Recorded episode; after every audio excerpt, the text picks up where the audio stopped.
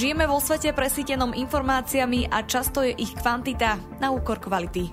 Dnes sme v situácii, kedy od pravdivých informácií nezávisí len naše politické presvedčenie, ale aj zdravie a život. V dnešnom dieli sa budem rozprávať s politológom a prezidentom Inštitútu pre verejné otázky Grigoriom Mesežníkovom o 8. mesiaci vojny na Ukrajine. Ešte predtým si ale vypočujte krátky prehľad správ.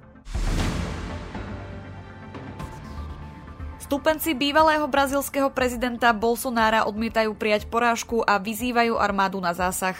10 tisíce ľudí demonstrovali v mestách po celej krajine. Mnohí z nich požadovali, aby armáda zastavila odovzdávanie moci novozvolenému prezidentovi Lula da Silvovi. Bolsonaro totiž dlhodobo posilňoval narratív o zmanipulovaných voľbách. Víťazstvo pravicového bloku Benjamina Netanyahu v útorkových izraelských voľbách je výsledkom zostupu krajnej pravice.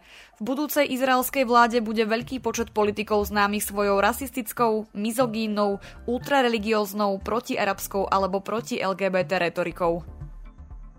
Prezident USA Joe Biden v prejave povedal, že veľká lož republikánov je hrozbou pre americkú demokraciu. Biden odsúdil násilie súvisiace s nadchádzajúcimi voľbami, ako aj časté zastrašovanie voličov. Reagoval tak na vyhrážky viacerých republikánskych kandidátov, že nebudú akceptovať výsledky volieb, ktoré podľa neho podnietil bývalý prezident Donald Trump.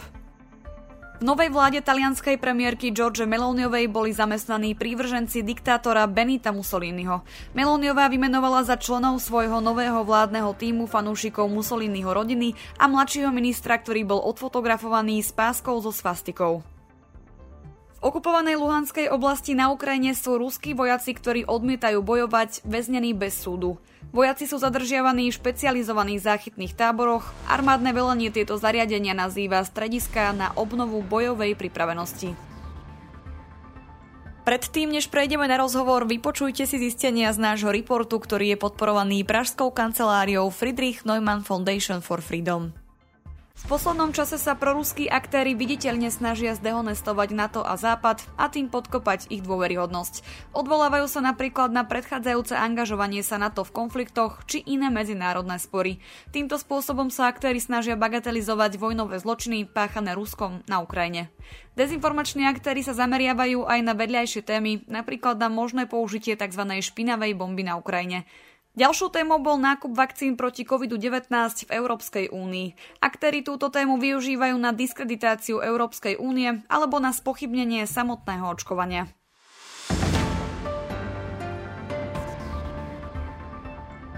Mojím dnešným hostom je Grigory Mesežníkov. Dobrý deň. Dobrý deň, prajem. Boli ste jeden z malých odborníkov, ktorý predpovedal vypuknutie plnoformátovej vojny na Ukrajine.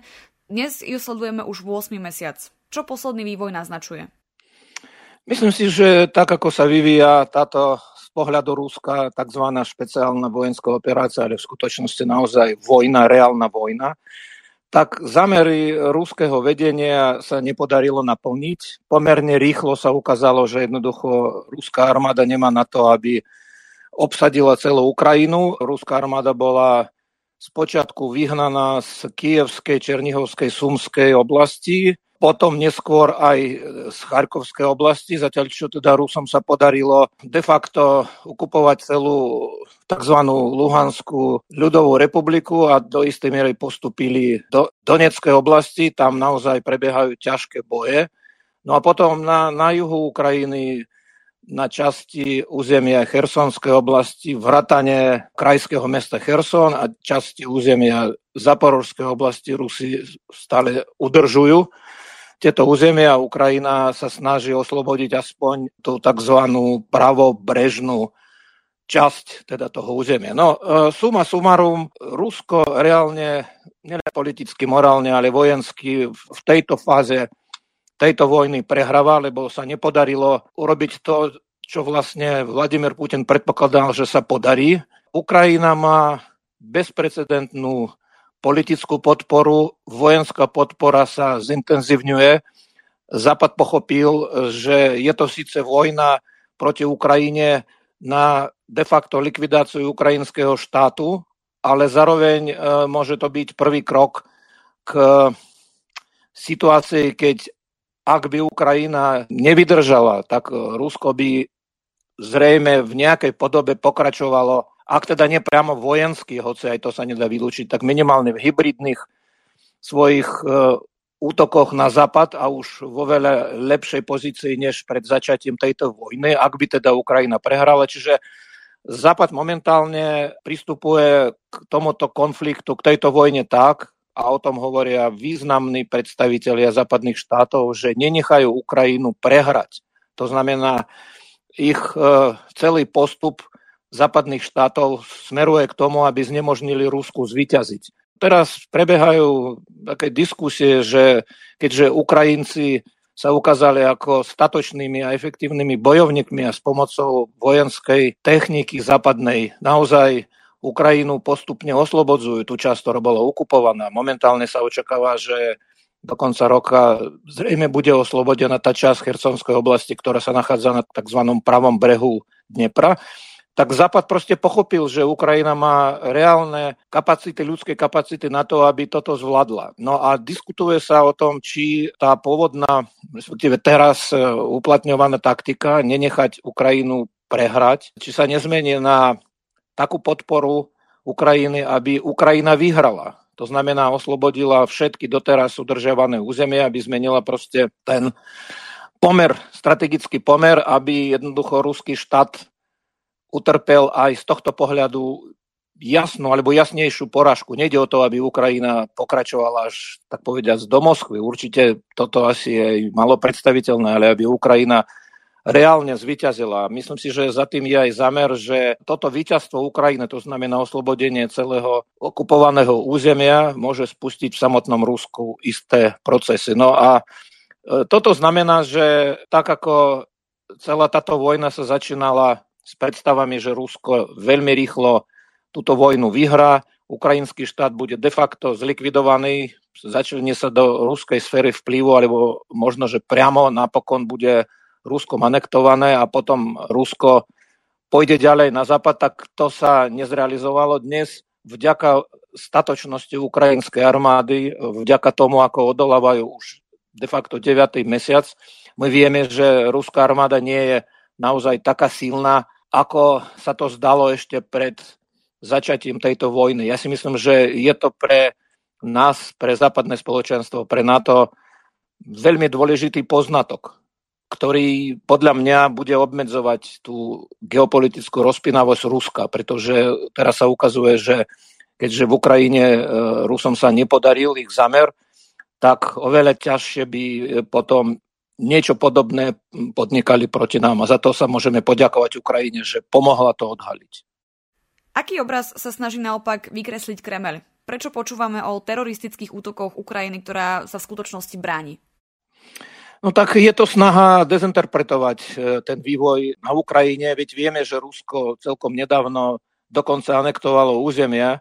Ukázalo sa, že nielen nekontrolujete to územie, ale ich stráca. No tak e, Formálne Rusi tvrdia, že ak teda tie územia, ktoré Rusko momentálne ovláda v Ukrajine a ilegálne ich okupuje, prípadne ich dookupovalo pred to anexiou, že ak tieto časti ukrajinského územia sú už súčasťou Ruskej federácie, no tak potom Ukrajinci sa dopušťajú na tomto území teroristických aktivít. Je to samozrejme blúd, je to proste ako neuveriteľná vec, a tu by som ešte dodal, že e, keď sledujeme, akým spôsobom ruský štát zdôvodňoval svoju agresiu. Pôvodne teda, že obhajoba záujemov ruskojazyčného obyvateľstva, denacifikácie, demilitarizácie, proste a podobné nezmysly, tak dnes sa už ani neznepokojujú tým, že toto všetko už dnes vyzerá ako absolútny rozpor s realitou, tak dnes už proste pokračujú v iných formách zdôvodnenia svojich aktivít, že je to boj dobrá a zlá, je to snaha prostredníctvom vojny na Ukrajine bojovať so Západom a tak ďalej a tak ďalej. Proste rovnako blúdne interpretácie, ale na tie pôvodné sa už zabudlo. No a tento narratív o tom, že Ukrajina uskutočňuje z pohľadu Ruska už na ruských územiach teroristické aktivity, no to myslím si, že sa nedá komentovať. Ukrajina oslobodzuje ilegálne okupované územia, ktoré susedný štát naozaj aj za cenou obrovských obetí pre Ukrajinu. Vieme, že čo sa všetko odohrávalo na tých územiach, ktoré boli okupované a medzi tým Ukrajina ich oslobodila, že aké neuveriteľné výjavy z teda z úvodzovkách pobytu, i keď dočasného ruských vojsk na týchto územiach sa objavili. Že proste stopy mučení ľudí, zabíjania, páchaných vojnových zločinov. Niektoré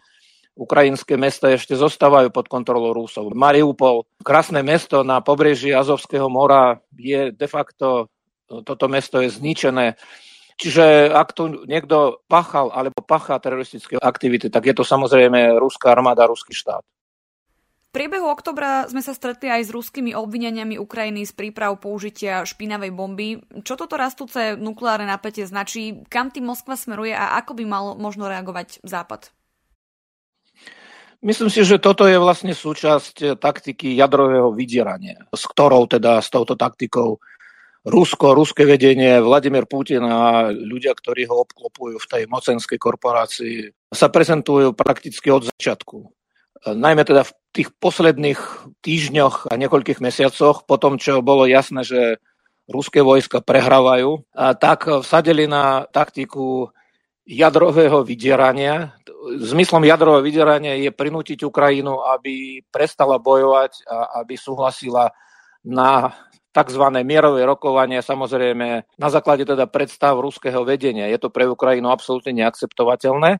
Myslím si, že západní spojenci veľmi dobre si to uvedomujú, Čiže reakcia Západa podľa mňa aj tomu zodpoveda. Jednak nikto neverí tomu, že tak ako tvrdia Rusi, Ukrajina vraj pripravuje použitie špinavej proste bomby jadrovej. Hej, to, je, to je absolútne nezmysel. Napokon aj zastupcovia medzárodných organizácií, ktorí napriek tomu, že bolo jasné od začiatku, že to je súčasť skôr ruskej taktiky na jadrové vydieranie, že urobili kontrolu, uskutočnili kontrolu a vôbec na nič také neprišli zo strany Ukrajiny. Pritom vieme, že situácia okolo Zaporožskej jadrovej elektrárne je naozaj dosť nebezpečná. Rusi používajú aj situáciu tam na toto vydieranie. Zas chcú obviniť Ukrajinu, že ona ostreluje Zaporožskú jadrovú elektrárne. To samozrejme nezmysel. Rusko tam robí provokácie, manévre so svojimi ozbrojenými silami a teda z času na čas ostreluje tak, aby mohla obviniť z toho Ukrajinu. No tak e, ako by mal reagovať Západ? Mal by podľa mňa pokračovať v tom,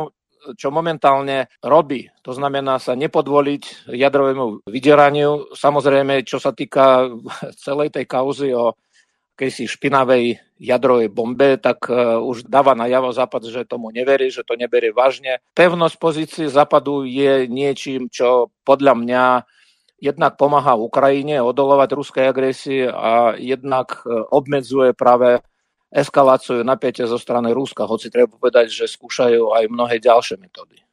Používa Rusko pri presadzovaní svojich záujmov aj iné nástroje? Ako to je napríklad s dodávkami obilia a prečo sa Rusko orientuje na svoj obraz aj v Afrike?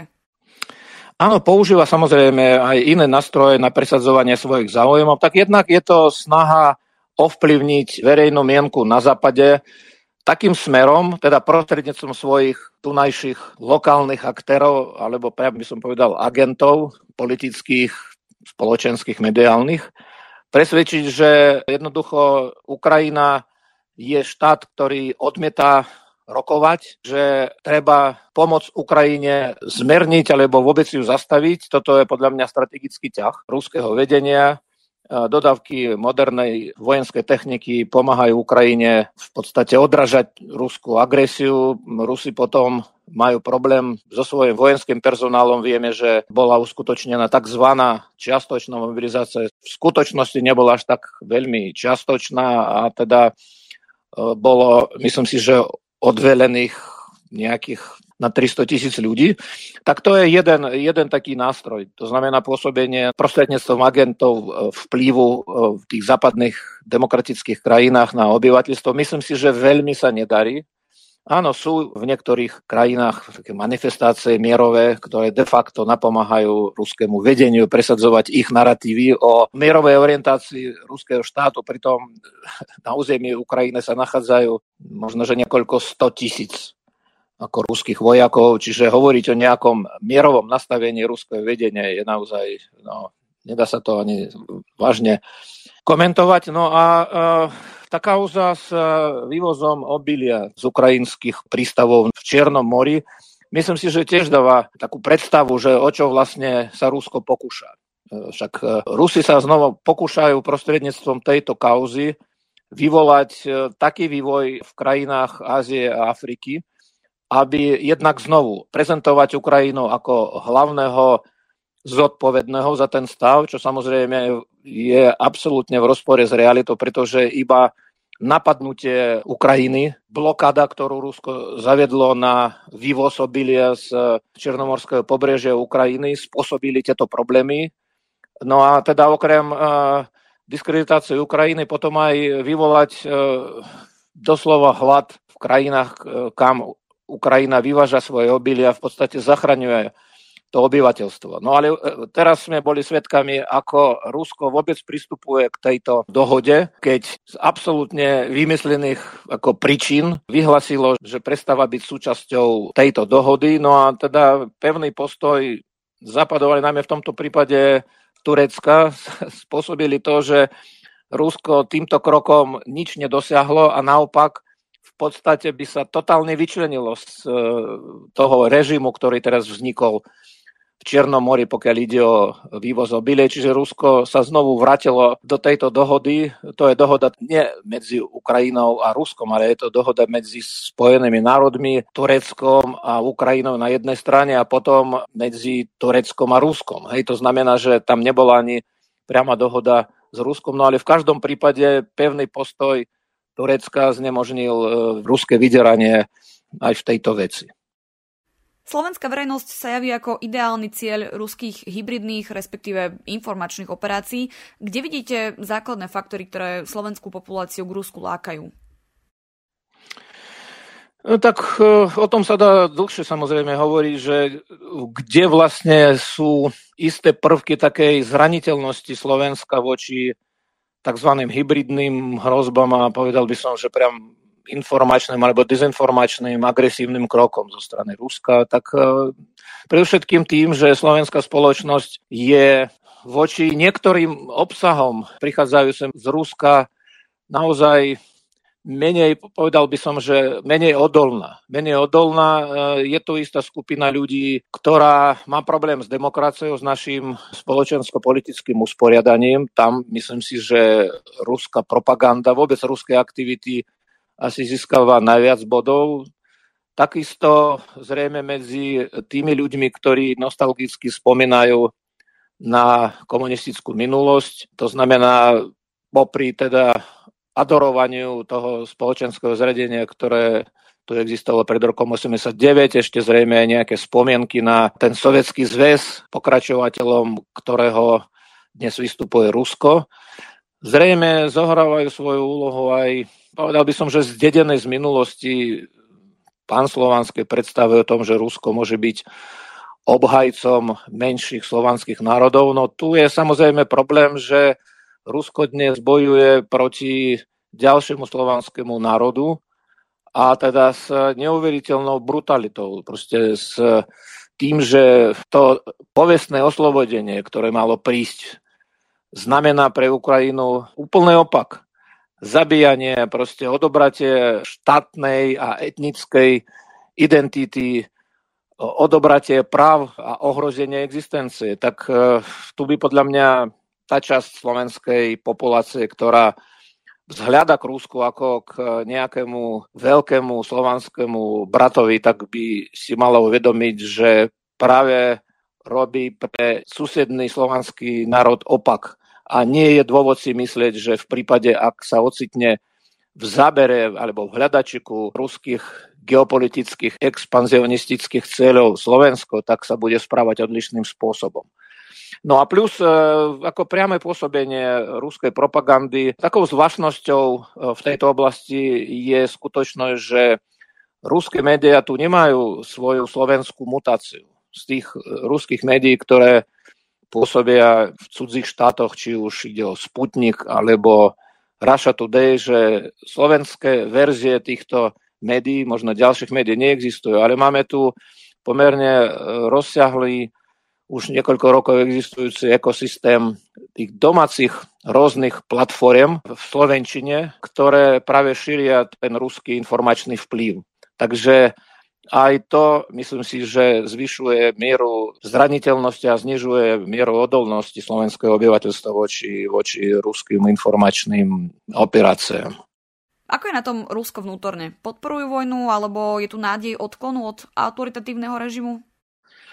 No to sú podľa mňa dve rôzne veci. Tak eh, pokiaľ ide o podporu alebo odmetnutie tej vojny, tak samozrejme vieme zhruba, o chvíľočku poviem, pretože mám najnovšie informácie, taký update, že samozrejme tam teda ten vzťah do značnej miery sa určuje aj nastavením ľudí na podporu autoritárskeho režimu alebo podporu pluralitnejších fóriem alebo demokratického usporiadania, ale odklon od autoritatívneho alebo autoritárskeho skôr režimu, myslím si, že v dnešnej situácii v Rusku je povedal by som, že priam nereálny, pretože tá mocenská korporácia, ktorá drží tú moc, majú tak, teda tú moc konsolidovanú, tak je silne proste zakorenená, zafixovaná v tých pozíciách, že akékoľvek aktivity občanov jednoducho dokonca ich názory na to, ako sa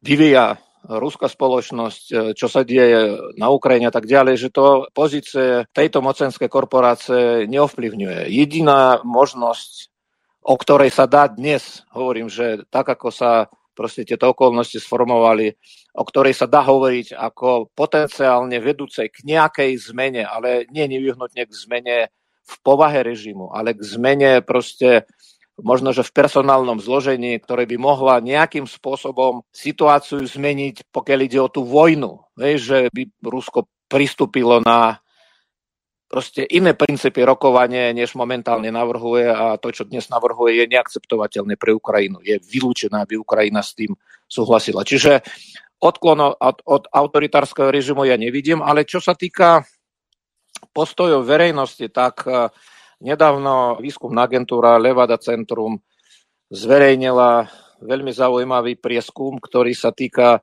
práve vzťahu obyvateľstva k tzv. špeciálnej vojenskej operácii. To je tiež veľmi symptomatické, že táto agentúra nemohla do toho dotazníka dať naozaj najprilehavejší názov toho, čo sa tam odohráva vojna, pretože by mohla byť potom za to trestaná, tak dali ako špeciálnu vojenskú operáciu. No a Uvediem iba zo pár údajov, že v marci 2022 80% obyvateľstva Ruska podporilo vojenskú operáciu, tzv. špeciálnu vojenskú operáciu, čiže vojnu 80% No v septembri 2022, čiže po šiestich mesiacoch tejto operácie, po tom neuveriteľnom priebehu, keď e, ruské vojska pachali zločiny, časť teda toho územia musela ruská armáda opustiť. Ukrajina oslobodila už v, tom, v tomto období značnú časť tých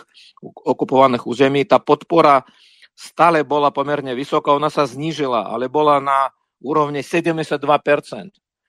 72%, to znamená, čo sa odohrávalo na tej Ukrajine. A teda ďalšia otázka, vlastne ako zistila na základe ďalšej otázky, že ľudia veľmi pozorne sledujú, čo sa deje v Ukrajine. Iná vec samozrejme, že aké informácie dostávajú, ale faktom je, že drivo väčšina ľudí, teda ruských občanov, e, sleduje, čo sa tam deje, to znamená, má aspoň nejaký základný ramec informačný, ale napriek tomu teda 72% občanov podporuje túto vojnu. Samozrejme, že tá podpora nie je rovnomerne e, rozložená medzi obyvateľstvom, tak najmenej tá podpora sa prejavuje v prostredí občanov od 18 do 24 rokov.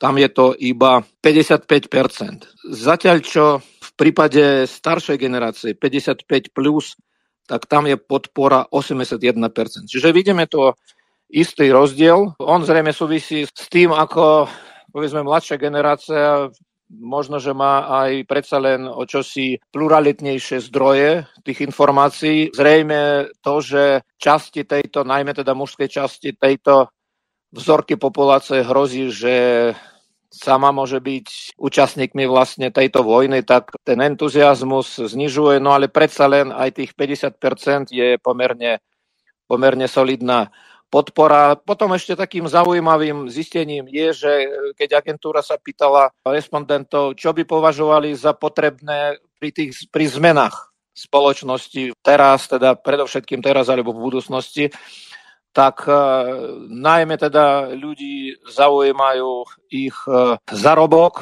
teda ich výplaty a dôchodky, 14% uvedlo to ako na prvom mieste. Potom uh, zmena vlády, ale až 11% a zastaviť špeciálnu vojenskú operáciu, k tomu by sa priklonilo 10%.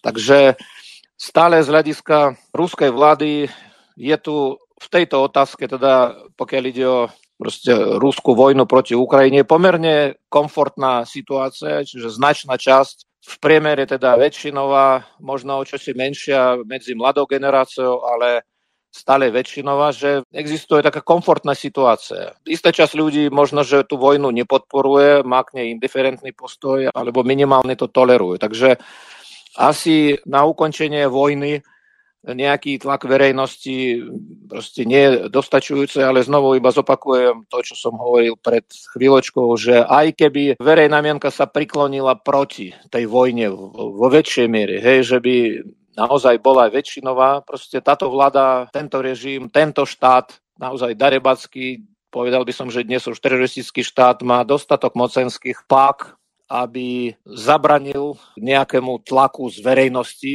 na zmenu a naopak pokračoval e, v tej vojne e, v Ukrajine. A tam jediná možnosť nejakej zmeny je efektívny boj ukrajinskej armády. Je to momentálne ukrajinská armáda, ktorá môže proste tú situáciu zmeniť. Čím skôr ukrajinská armáda oslobodí svoje územie, tým bližší bude koniec toho konfliktu a možno to následne v nejakom časovom horizonte naštartuje snať nejaké zmeny v samotnom Rusku. Možno príliš abstraktná otázka na záver, ale predsa, s akými scenármi ďalšieho vývoja možno počítať? Je koniec vojny v nedohľadne? No, tá vojna naozaj môže byť aj dosť zdlhavá. A Rusko sa momentálne snaží o nejaké rokovanie, ale tá ich taktika je jasná.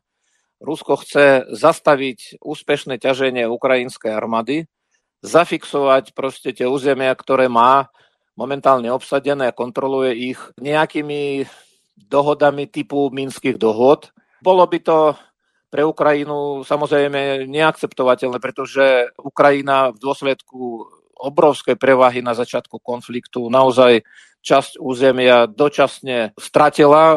Ukrajinská armáda ustúpila z týchto území, ale má potenciál na to, aby ich oslobodila. Najmä vychádza z toho, že Západ tú svoju podporu nie, že neoslabuje, naopak skôr posilňuje. Rovnako západná verejná mienka, či ide o Nemecko, kľúčovú krajinu Európy, Európskej únie, aj v Spojených štátoch, tak pomoc Ukrajine schvaluje, podporuje. To, čoho boli svetkami západní politici, ktorí navštívili Ukrajinu, iba ich presvedčilo v zločineckej proste vojne Ruska proti Ukrajine. Videli následky tejto agresie, videli následky proste tých vojnových zločinov, takže nádej ruského vedenia, že prostredníctvom natlaku na Ukrajinu z nejakých kruhov zo západu, už to bolo už vládnych, podľa mňa absolútne sú neopodstatnené. Takže Scenár je asi taký, že momentálne Ukrajina môže oslobodiť čas Chersonskej oblasti v priebehu niekoľkých týždňov, možno pár mesiacov. Potom pravdepodobne vzhľadom na e, stiažené podmienky, zima, proste nízke teploty a tak ďalej. To možno ten konflikt do istej miery zmrazí, ale nie teda politicky. No a teda, čo je absolútne desivé, je, že Rusko momentálne pokračuje vo svojej taktike ničenia civilnej infraštruktúry. Tu samozrejme, ja sa neodvážim dávať scenáre pre postup západu v prípade, ak naozaj Rusko začne zintenzívňovať to, čo momentálne robí, to už bude tak spektakulárny a tak, e, povedal by som, že ťažko znesiteľný proste stav pre každú demokratickú krajinu, pre západné spoločenstvo, pre silnejšie vojenské zoskupenie, že ja nevyučujem, že Západ potom bude zvažovať aj nejakú väčšiu mieru angažovanosti na územie Ukrajiny. Ale tu, hovorím, tu sa neodvážim dávať nejaké prognozy, ale to, čo momentálne Rusko voči svojmu susednému štátu, čo si dovoluje, je niečo bezprecedentné. Tak e, tu buď teda ešte silnejšia podpora pre Ukrajinu a možno už v prípade dodania tých prostriedkov s oveľa ďaleko siahlejším možným dopadom a teda so zrušením akéhosi embarga na použitie západnej vojenskej techniky Ukrajinou už mimo územia svojho štátu. Uvidíme. No teda s čím naozaj nepočítam, ak teda hovoríme o nejakých scenároch, e, takto s tým, že Ukrajina bude súhlasiť na akýchkoľvek riešeniach, ktoré budú znamenať odtrhnutie ukrajinských území. A momentálne Rusko prichádza práve s takýmito návrhmi, tak podľa mňa tento scenár sa vôbec nezrealizuje. Hovorí politológ a prezident Inštitútu pre verejné otázky Grigory Mesežníkov. Ďakujem za rozhovor. Ďakujem aj ja, bolo mi potešením. Ak sa vám tento diel páčil, môžete nás podporiť či už jednorázovo alebo pravidelne cez Patreon. Umožnite nám tak vytvárať nielen kvalitný obsah, ale tiež budovať komunitu ľudí, ktorí rozumejú potrebe zdravého a transparentného infopriestoru. Viac informácií nájdete na stránke infosecurity.sk v sekcii podpora. Na príprave podcastu sa podielal Peter Dubovci. Verím, že si nás pustíte aj na budúce.